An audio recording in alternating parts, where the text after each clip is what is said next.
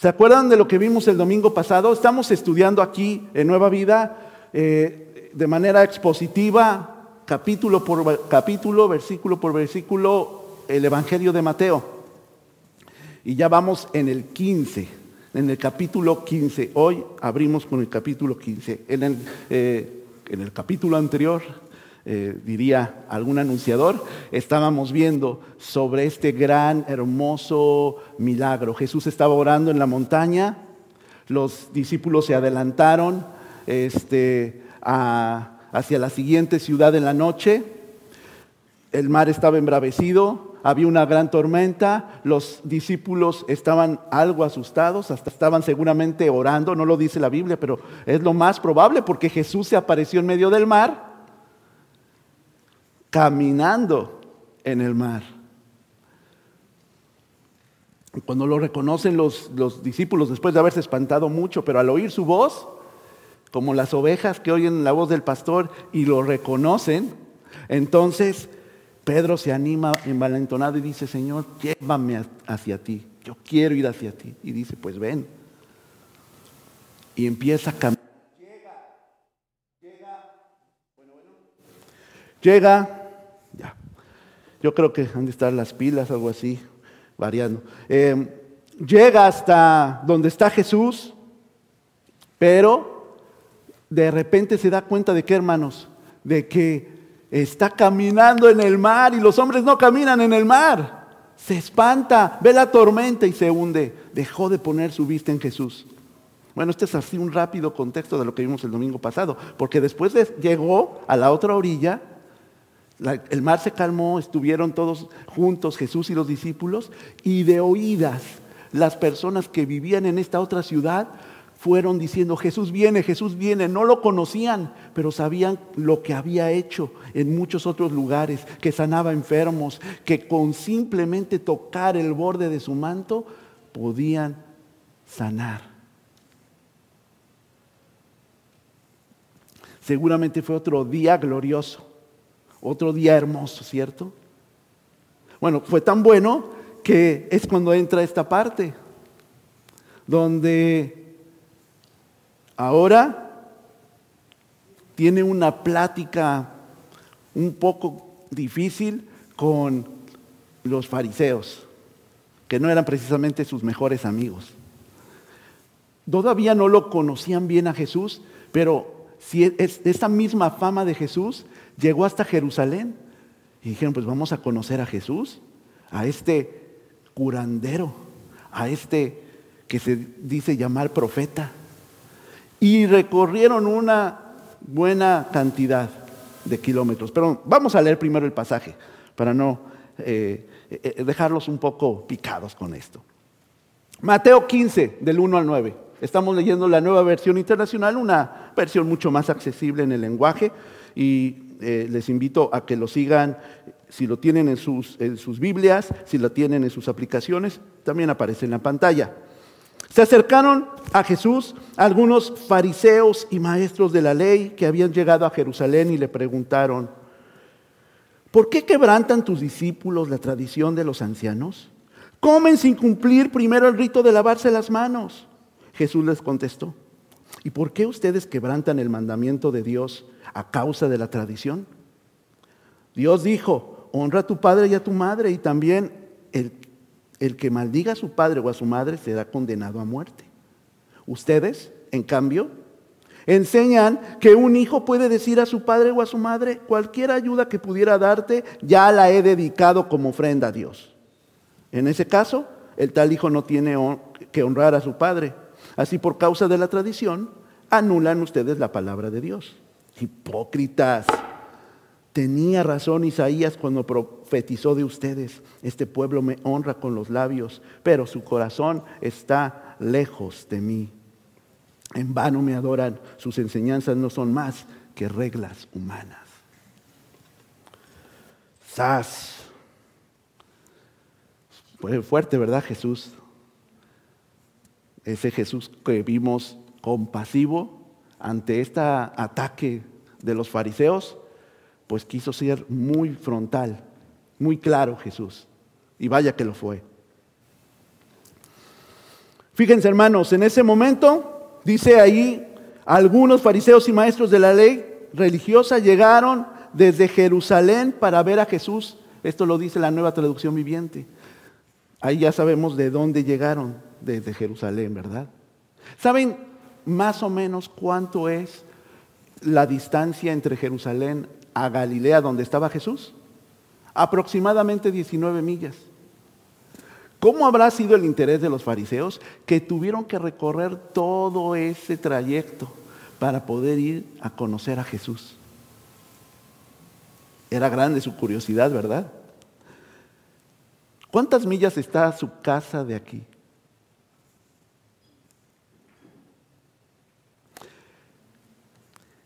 Los fariseos que radicaban en Jerusalén habían escuchado la fama de Jesús. Por eso decidieron hacer un viaje tan largo de 19 millas hasta Galilea para poder estar, seguirle los pasos a este Jesús. ¿Por qué, dice en el versículo 2, tus discípulos quebrantan la tradición de los ancianos? Pues no se lavan las manos cuando comen pan, dice otra versión. Parecen manos que, y no parece, nos aclara Marcos que es el pasaje paralelo de los evangelios que narra este episodio, Marcos 7 del 1 al 3. Vamos a leerlo para que entendamos ese contexto. Marcos 7 del 1 al 3. Los fariseos y algunos de los maestros de la ley que habían llegado de Jerusalén se reunieron alrededor de Jesús y vieron a algunos de sus discípulos que comían con manos impuras, es decir, sin haberse lavado. En efecto, los fariseos y los demás judíos no comen nada primero nada sin primero cumplir con el rito de lavarse las manos, ya que están aferrados a la tradición de los ancianos. Es decir, estaba, llegaron ahí, pero llegaron a la hora de la comida. En México decimos a la gorra ni quien le corra. ¿No? Es decir, ya que están ahí comiendo, pues ahí estamos. ¿Y qué creen? Son bien observadores, pues fueron a ver, ver a Jesús. Pero pues tantito se les desvió el ojo para ver a los discípulos que se andaban, decimos también en México, empacando, o sea, comiendo, sabroso. Pero vieron que no se lavaron las manos, como los judíos enseñan, los maestros y los fariseos, y como todo el pueblo, siendo tú un judío, tienes que lavarte.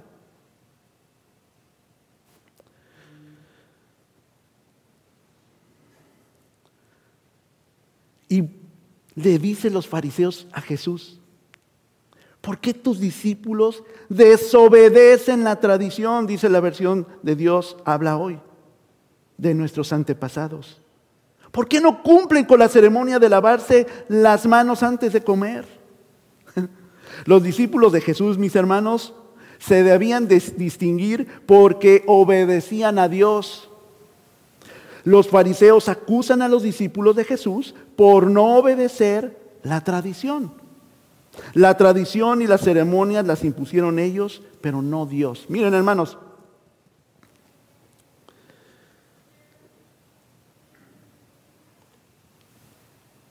antes de que sigamos avanzando, yo eh, eh, vino a mi memoria cuando estaba cuando estaba armando este, este sermón, que lo titulé Amar de corazón a Dios, recordé a mi hija pequeña, Lía, que cuando quiere algo, me llama, papi, y me empieza a besar, y me empieza a abrazar, que normalmente no lo hace. Uno pensaría, es una niña y tiene mucho afecto con el padre, y, pues qué bendición, hermanos, los que tienen niñas y le hacen eso a ustedes. Mi hija no. Solamente cuando desea ir a Dollar Tree o a, algún otro lado y desea ir a Starbucks a comprar un vanilla eh, bean este, frappuccino o algo así. Papi. No es que ayer que fue mi, mi cumpleaños, mis hermanos, se portó de lo más cariñosa, ¿verdad? O sea, yo sé que me ama, pero eh, miren, de regalo, ¿se acuerdan de este pasaje donde dice Jesús que los padres no darían piedras a sus hijos? Ellos no vieron en la Biblia que los hijos sí podrían dar a los padres piedras y me dieron este bonito detalle, dad number one. O sea, sí me aman aunque me, me dan pedradas, ¿no? Pero, hermanos, este a veces, y sobre todo cuando éramos niños y nosotros podemos ir hacia atrás en nuestra propia experiencia, cuando decíamos algo, cambia nuestro tono de voz, nos volvemos más dóciles, hacemos nuestra cama, este, lavamos los trastes, nos ponemos un poco más hacendosos para que cuando vayamos a mandarles la pedrada, no la sientan duro los papás, ¿cierto?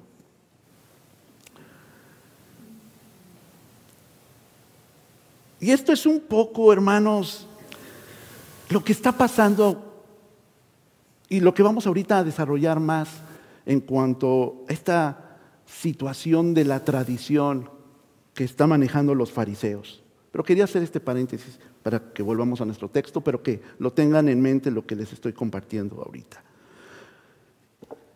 ¿Por qué desobedecen la tradición? ¿Por qué comen sin lavarse las manos? La tradición de los ancianos hermanos se refiere a un cuerpo de leyes extrabíblica que algunas habían existido de forma oral desde la cautividad de Babilonia. Bueno, estamos estudiando en el discipulado paso a paso por el Antiguo Testamento.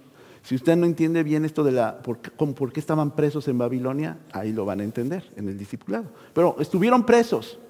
Y desde ahí vienen algunos rituales, algunas ceremonias, algunas tradiciones que los sabios y ancianos, autoridades del pueblo de, Israel, lo fueron poniendo como normas que había que hacer y que cumplir. Y las igualaban como si fueran preceptos de la ley de Moisés del Pentateuco. ¿Alguien sabe qué es el Pentateuco?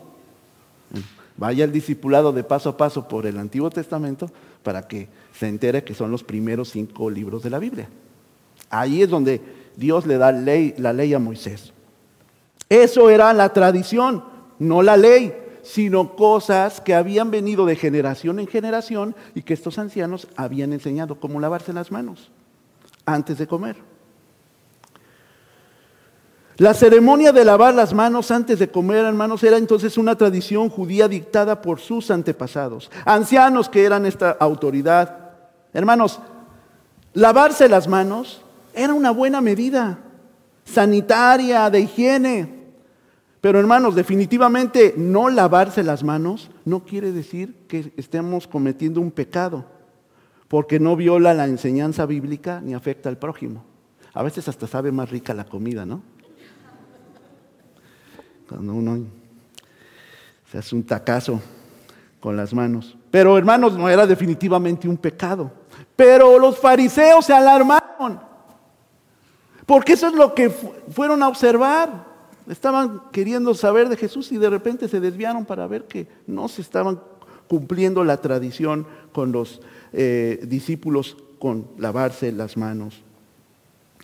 Hermanos, no es un pecado porque no viola la enseñanza bíblica y porque no afecta al prójimo. Por lo tanto, no lastima o quiebra la relación de Dios y con el hombre. Los fariseos hacen énfasis en desobedecer a los antepasados, quienes habían sido objeto de la promesa de Dios como pueblo escogido de Él. Pero no podían basar o fundamentar que esta buena medida de cuidado personal sea un mandamiento de Dios. Hermanos, ¿cuáles son las cosas que como cristianos observamos de otros cristianos que son realmente importantes para nuestra fe? Otra vez lo vuelvo a leer. ¿Cuáles son las cosas que como cristianos observamos de otros cristianos que son realmente importantes para que nuestra fe crezca? ¿Cómo uno se viste? que no dice amén después de una oración, que es un poco tosco cuando habla, sirve, es líder. ¿Eso nos estamos fijando? Que un sermón no puede tener unción si no se ora antes. Tal vez, yo sé que esta iglesia, Iglesia Nueva Vida, no, pero fíjense que muchas de estas cosas en varias iglesias donde he tenido la bendición de estar, de participar, para ellos es muy importante. La iglesia donde estaba antes era casi obligatorio que los que predicamos tuviéramos un traje. Para mí era, era algo eh, que no tenía ningún problema. Yo era abogado en mi país y el tacuche me lo ponía o el traje me lo ponía sin problema. Me gustaba más, pero en la época de calor en Nueva York aunque hubiera aire acondicionado adentro, hermanos, pues era algo insoportable. Pero casi, casi dejaba de tener autoridad lo que compartía por la imagen. ¿No pasa eso, hermanos? ¿No le afecta eso en su fe? ¿Qué son las cosas que observamos de cristianos, que juzgamos de ellos y que no ayuda a que crezca mi fe? Vamos a regresar al texto bíblico. Jesús les preguntó, ¿y por qué también ustedes desobedecen el mandato de Dios? Fíjense ya aquí en el 3, para seguir sus propias tradiciones. O sea, Jesús reviró y les cuestionó a los fariseos. Jesús identifica sus tradiciones como leyes de hombres y aunque lavarse las manos era algo bueno, una tradición provechosa, una buena idea. Hay otras tradiciones que utilizaban para quebrar o desobedecer a Dios y lastimar al prójimo. Hermanos, los fariseos conocían bien la ley de Dios. Allí estaba revelada su voluntad y la postura de Dios en cuanto al comportamiento y la relación que debe tener su creación con Dios mismo y con unos con otros. Por eso era importante la ley. ¿Cómo qué cosas? Para los que todavía no conocen muchas cosas del Antiguo Testamento. Como adorar a Dios a través de los sacrificios. La oración. ¿Quiénes pueden ministrar? No todos podían estar al frente para ministrar al pueblo. ¿Se acuerdan? Había unos que se llamaban levitas, era una tribu. Eh, el orden en el tabernáculo antes de que existiera el templo, la división de las áreas como un pueblo errante en el desierto por tribus, lo dice el Antiguo Testamento cómo se debían organizar, la naturaleza y la función de los hombres y los animales, el matrimonio, la aplicación de la justicia ante delitos y problemas sociales, como los requisitos para el perdón de las deudas o la posibilidad de que los pobres o extranjeros pudieran alimentarse de un campo privado. ¿Qué tal la relación con otros hebreos y con sus, con sus vecinos? ¿Cómo ser hospitalarios? Sobre la propiedad. Eso es muy importante. Eso es lo que contiene la ley. Dice otro eh, versión del versículo 3. ¿Y por qué ustedes violan los mandamientos directos de Dios en el afán de guardar las tradiciones?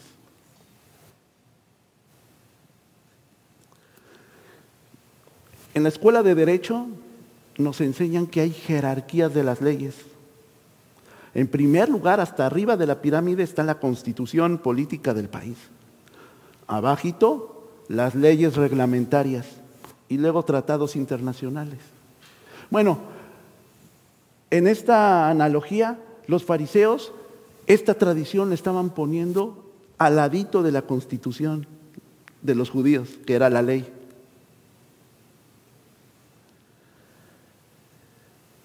Pero dice que están violando, al remarcar esta tradición, que están violando los mandamientos de la ley. ¿Cuáles serán estos mandamientos de la ley? Dice, la ley de Dios dice, honra a tu padre y a tu madre. Y el que maldiga a sus padres muera irreversiblemente. Pero ustedes dicen, es preferible dejar de ayudar a los padres que estén en necesidad a dejar de ofrendar a Dios. Ustedes acusan a mis discípulos de quebrantar los mandamientos, decía Jesús. Yo les acuso de quebrantar los mandamientos de Dios. Pablo también recuerda esto, que también tenía esta tensión con los judíos. Fíjense lo que dice Gálatas 1, 13 al 15. Gálatas 1, 13 al 15. Ustedes ya están enterados de mi conducta cuando pertenecía al judaísmo, de la furia con que perseguía a la iglesia de Dios, tratando de destruirla. En la práctica del judaísmo, yo aventajaba a muchos de mis contemporáneos en mi celo exagerado por las tradiciones de mis antepasados. Sin embargo, Dios me había apartado desde el vientre de mi madre y me llamó por su gracia. Fíjense lo que dice Tito 3.9. Evita las necias controversias y genealogías, las discusiones y peleas sobre la ley, la ley con chiquito, con L chiquita, porque carecen de provecho y de sentido. Y de sentido. Hermanos, el pecado de los fariseos era la práctica de deshonrar, a los padres utilizando la tradición de los ancianos, pero desobedeciendo la palabra de Dios.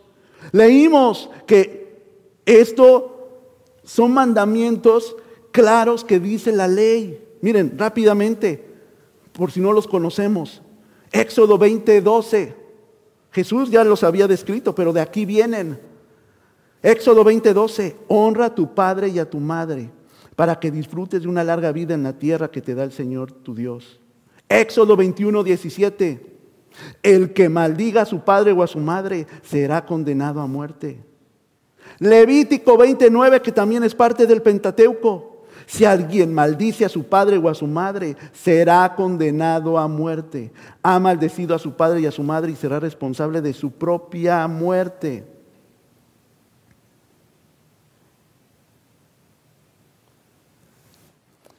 Miren, entendamos esto. Jesús puso un ejemplo. Es un ejemplo. Porque están siendo acusados de no respetar una tradición. Pero dice Jesús, pero esto que viene en la ley de Dios, ustedes lo violan, pero con toda la sinvergüenza posible, con toda la fuerza. ¿Por qué están diciendo la ley que deben honrar a su padre y a su madre, que deben procurarles, pero ustedes lo que hacen, fíjense la práctica. Había una tradición que, como esta de lavarse las manos, que si la persona tenía muy poco ingreso, muy pocos recursos, y tenía que, tenía preferencia las cosas de Dios, Dios, que se las dieran, el templo y las necesidades, antes de los padres. Y entonces podían llegar y decirles, ¿qué crees papá? ¿Qué crees mamá? No tengo dinero. Y aún se, se hacía hasta las bolsas así para que vieran, ¿no? Mira. Nanay, este, lo último que tenía, se lo ofrendé en la iglesia. Y es un tema un poco álgido, hermanos, porque yo sé que muchos de ustedes tienen eh, algo de lucha con esta situación del diezmo, si tenemos que dar o no tenemos que dar. Pero hermanos, la lucha es de nosotros. Porque si somos buenos mayordomos, nosotros podemos sostener nuestra casa, nuestra familia nuclear, sostener nuestra casa espiritual y eso habla de que Dios está obrando en nuestra vida también. Yo tengo que serles sinceros, mis hermanos, y estaba recordando cuando estaba haciendo esto, eh, cuando me invitaron a la iglesia de New Life, algo que me llamó la atención es que el pastor Scott eh, me, dentro de la invitación y dentro de eh, cómo íbamos a organizarnos para tener las entrevistas, me mandó los estados financieros de la iglesia. Y ya estaba participando en otros procesos, pero fue la única iglesia que me mandó esto. ¿Por qué? No, me llamó la atención este, que me haya mandado cómo estaba, eh, que, que, había dinero. No, lo que me llamó la atención es en qué estaba distribuido ese dinero. Ciento setenta y tantos mil dólares al año para nuestros misioneros, para los misioneros de esta iglesia. Otro tanto fuerte de recursos para ayuda de benevolencia para los que necesitan y asociaciones. Y así para el discipulado, tanto porcentaje de los ingresos, de lo que nosotros aportamos para sostener la iglesia. Pero estos hombres estaban diciéndole corruptos. Imagínense la escena, un sacerdote, un escriba, alguien que tenía acceso a la ley, se reunía con ese hombre, con esa persona o esa mujer, y le decía, mira, vamos a hacerle así. Tienes poquito, ¿verdad? Dame un porcentaje y decimos que ya le ofrendaste todo al Señor, porque pues, aquí vino al templo, ¿verdad? Y tú ya no tienes obligación para con nadie más. Eso era pecado. Eso era el problema. El problema es que todo es para nosotros. Pero la ley, Dios no quiere él no necesita nuestro dinero, ni necesita nada de lo que está aquí. Él es Dios, todo Él es dueño, hermanos. Nosotros somos los que necesitamos de Él. Lo que necesitamos es entender que también adoramos a Dios cuando esos recursos se administran de manera que bendice a otros. Dios en toda la ley tiene preceptos, mandamientos para que nosotros, que somos el brazo extendido de Dios, cuidemos a otros con necesidad. Eso es el sentido de la ley. Eso es lo que Dios quería y quería procurar. Pero estos hombres lo estaban distorsionando. Ustedes están acusando a mis discípulos porque no se lavan las manos, pero ustedes están engañando a las personas con esta tradición para que los padres se queden sin comida se queden sin sustento. Y hermanos, no conocemos todas las tradiciones que están en contra de lo que dice la palabra de Dios. Pero parece que había bastantes. Pero no hacemos lo mismo, mis hermanos. Con eh, no solamente, no por cumplir alguna tradición, también nuestros sentimientos, nuestras eh, eh, circunstancias que nos hacen justificarnos de bendecir a otros con nuestra ayuda, con nuestra oración, con, con lo que podemos bendecir a los demás y nos respaldamos en Dios. Y qué grave es, mis hermanos, porque estaban acusando a Dios de ratero, de robarle a los padres, y no era lo que decía la ley. Jesús tenía que confrontarles. Jesús le tenía que decir a ellos que eso no estaba bien. Porque Dios ama su creación y quiere sostenernos a todos espiritualmente y en todas las cosas. Dice Mateo 6:32 y ayer lo estaba viendo en la reunión de varones. En el versículo dice, Mateo 6:32, los paganos andan tras todas estas cosas. Porque estábamos hablando de la ansiedad. Pero el Padre Celestial sabe que ustedes las necesitan. ¿Se acuerdan? Dios no nos va a quedar eh, desvalidos. Ya no está aquí Jesús en la tierra, pero dejó su Santo Espíritu que nos mueve a los hombres y a las mujeres que tenemos a Cristo en nuestro corazón para ayudar al prójimo para sostener nuestra comunidad y nuestra fe.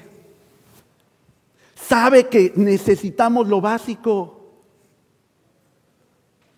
Dios nos lo va a proveer porque viste hasta la hierba que se quema después, dice ese pasaje, ¿se acuerdan?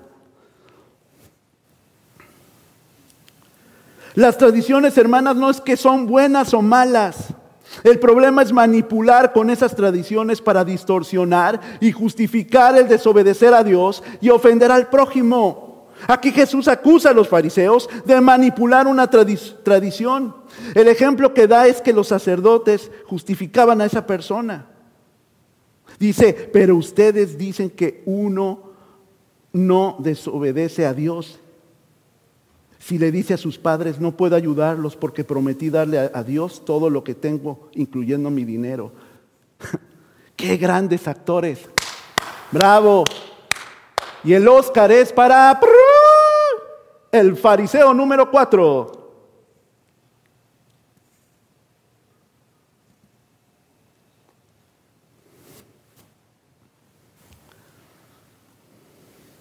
Tanto estos fariseos como las personas que se apegaban a esa tradición no solo están desobedeciendo a Dios al no ayudar a alguien que tiene real necesidad, como son los padres que están en edad adulta o tienen una discapacidad, sino que están además poniendo como justificación que lo poco que tienen se lo, se lo están dando a Dios. Eso es pecado, porque al parecer ponen a Dios como ese ladrón, hermanos, como les decía a los padres les recuerda Jesús que el verdadero sentir de la ley es cuidado a su pueblo, a su creación. Ninguna tradición, hermanos, ningún reglamento, ninguna costumbre o política puede estar por encima de la voluntad de Dios. No solo es indebido, sino incluso es perverso y manipulador. Dios es el dueño de todo y no tiene necesidad de nada, mis hermanos. Cuando mi hija viene y me dice, papi, ¿Qué quiere hacer, hermanos? Yo sé que me ama, por supuesto, pero quiere manipular mis emociones para que yo le pueda dar lo que ella quiere. Pero somos lo mismo, hacemos lo mismo con Dios, porque buscamos nuestros propios intereses y no hacer la voluntad de Dios. Manejamos las cosas para poder sacarle ventaja de una cuestión emocional, en algo de la Biblia o en cualquier parte o cualquier circunstancia. Dios, no ha sido lo suficientemente bueno con usted, mi hermano, mi hermana, para poderle dar su vida. Y su vida incluye también sus pensamientos y todo. A Dios no lo podemos manipular. Pero Dios sí precisa cambiar nuestra mente y nuestro corazón sobre lo que es realmente importante.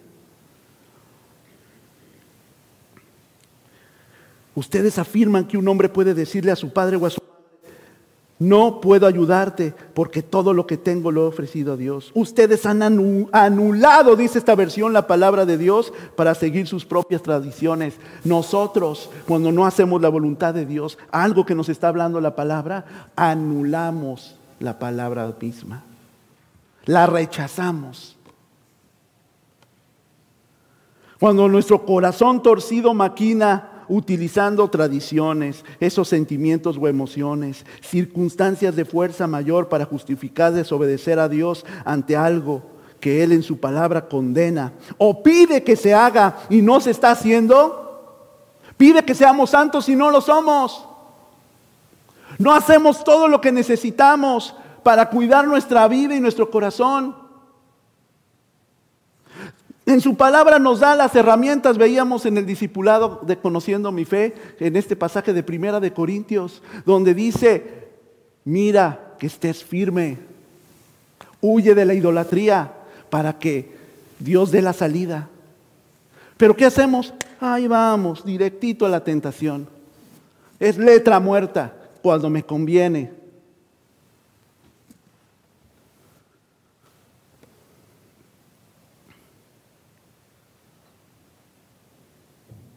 Estamos avergonzando el nombre de Cristo, estamos ofendiendo a Dios.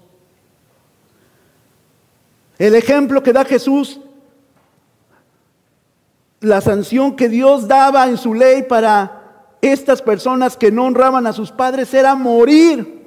No obedecer la palabra de Dios no solo era una vergüenza pública entonces, sino era dejar de existir. Las personas por naturaleza, hermanos, somos egoístas, pensamos solo en nosotros mismos. Dios quería que tuviéramos claro que en nuestras relaciones es importante ver el uno por el otro. Eso es lo que quería Dios. Especialmente con nuestra familia nuclear. Al honrar la palabra de Dios estamos siendo bendición, honrando a quien dio esa palabra y a las personas que Dios ama, su porque Dios ama su creación. Dios sabía que nos cuesta trabajo velar por el prójimo, por eso Dios nos enseña qué es lo, qué es lo más importante para Él. Para eso, dice, cuida tu, cuidémonos, cuida a tus padres. Bendice al que, eh, eh, es mendigo, dale tu capa al que lo necesita.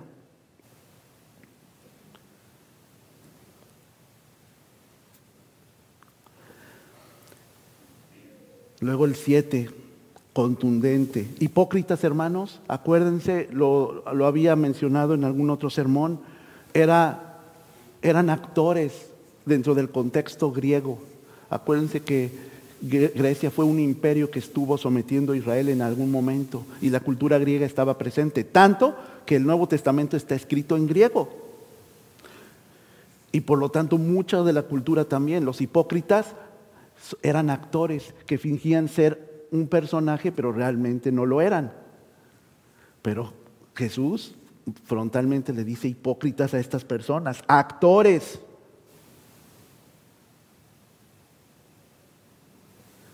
Y cita la frase de Isaías 29, 13, con sarcasmo. Este pueblo me honra de labios, o sea, simulando como si fuera actuación, mas su corazón está lejos de mí. Decimos reconocer a Dios, pero nuestra actitud y nuestros hechos realmente le están desagradando. Los fariseos citan las tradiciones de sus antepasados, pero con el pasaje de Isaías Jesús quita la atención y la atención sobre las tradiciones, hermanos. No es de que las tradiciones sean, estas tradiciones sean malas, que uno se lava las manos, pero qué malo que estás usando una tradición para tú eximirte de tu responsabilidad para bendecir a otro.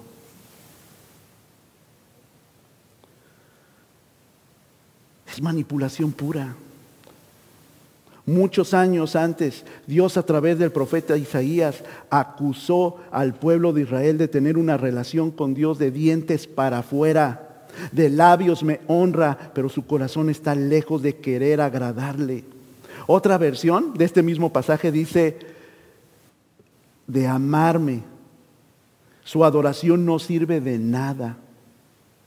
El pueblo de labios me honra, pero lejos está de amarme de corazón. Qué fuerte, mis hermanos. Nosotros estuvimos cantando ahorita unos cantos, ¿cierto? Digno es el Señor, estoy adorándote, gracias sublime es.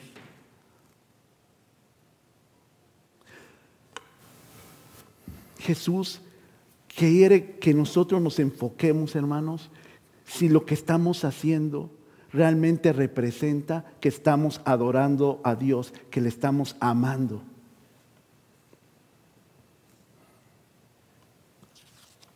Por eso lo titulé así, amar de corazón a Dios. Porque a lo mejor estamos haciendo muchas cosas, pero solamente el 10% de eso le agrada a Dios.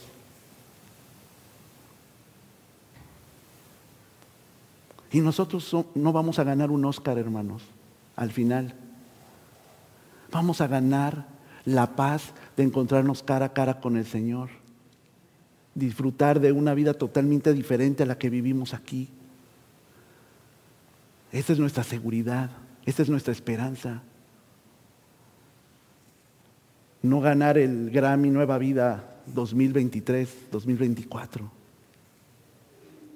La adoración que ustedes me brindan no les sirve de nada. Otra versión dice, es una farsa. Su adoración es una farsa porque enseñan ideas humanas como si fueran mandatos de Dios. Y otra versión más dice, inútilmente le rinden culto a Dios. Para terminar, quisiera dejarles estas preguntas, mis hermanos. ¿Qué significa Dios para nosotros? Sinceramente, es algo religioso? ¿Es algo inalcanzable? Allá está Dios en las nubes, pero no está conmigo, no siento su presencia, no siento que está conmigo en las pruebas. Jesús se apareció, no pudo ser más rápido cuando los discípulos estuvieron orando en la barca. Y además les demostró que Él era Dios porque estaba caminando en el mar, no llegó en otro botecito con eh, una velocidad supersónica, ¿verdad? Lo que quería demostrar era que era Jesús, que era Dios. ¿Qué necesita su fe, mi hermano, para, para que usted entienda que Dios es Dios en su vida? Que tiene el poder para transformar lo que a usted se le ha hecho prácticamente imposible avanzar. ¿Qué significa honrar a Dios, mi hermano, mi hermana? ¿Cómo honra usted a Dios? ¿Con un tiempo para ser discipulado? ¿Leyendo la palabra de Dios? sirviendo en algún ministerio o con una vida transformada. Si Dios es importante para nosotros, ¿cómo lo honramos entonces? Pues todo lo demás es accesorio, porque ya le di mi vida. Las cosas que hago, mis hermanos, como cristiano en mi hogar, en mi trabajo, en la iglesia, reflejan con precisión mi adoración con Dios? Y esa pregunta tenemos que autoevaluarnos para que podamos darle el giro con la ayuda del Espíritu Santo, con la ayuda de Dios, con la ayuda de la palabra, con la ayuda de la iglesia, los cuales nos edificamos. Por eso es importante. Esta fue una idea de Cristo. La iglesia para que con nuestro potencial, con nuestros dones, con nuestros recursos, seamos bendición los unos a los otros y a los que necesitan allá fuera de la palabra de Dios y ser bendecidos. Amén. ¿Están de acuerdo? ¿Qué vamos a hacer entonces, Iglesia Nueva Vida? E invitados. Perdón, pues ya se subieron al barco, hermanos de lo que el Señor nos desafía el día de hoy. Quiero que hagamos una oración, mis hermanos, los que quieran acompañarme en ella. Es una invitación para que el Señor nos ayude a detectar cómo puedo adorar mejor a mi Dios. ¿Qué cosas necesito entregarle a mi Dios para cambiar? y que no ponga de pretexto nada, porque Dios me da todo. Dios me da paz. Dios me provee todo lo que necesito. Cuida a mi familia, me cuida a mí. ¿Qué necesito yo hacer para agradar a Dios en todo? Y quien quiera acompañarme en esta oración, le quiero pedir que se ponga de pie. Señor, Te doy gracias por tu palabra, Padre.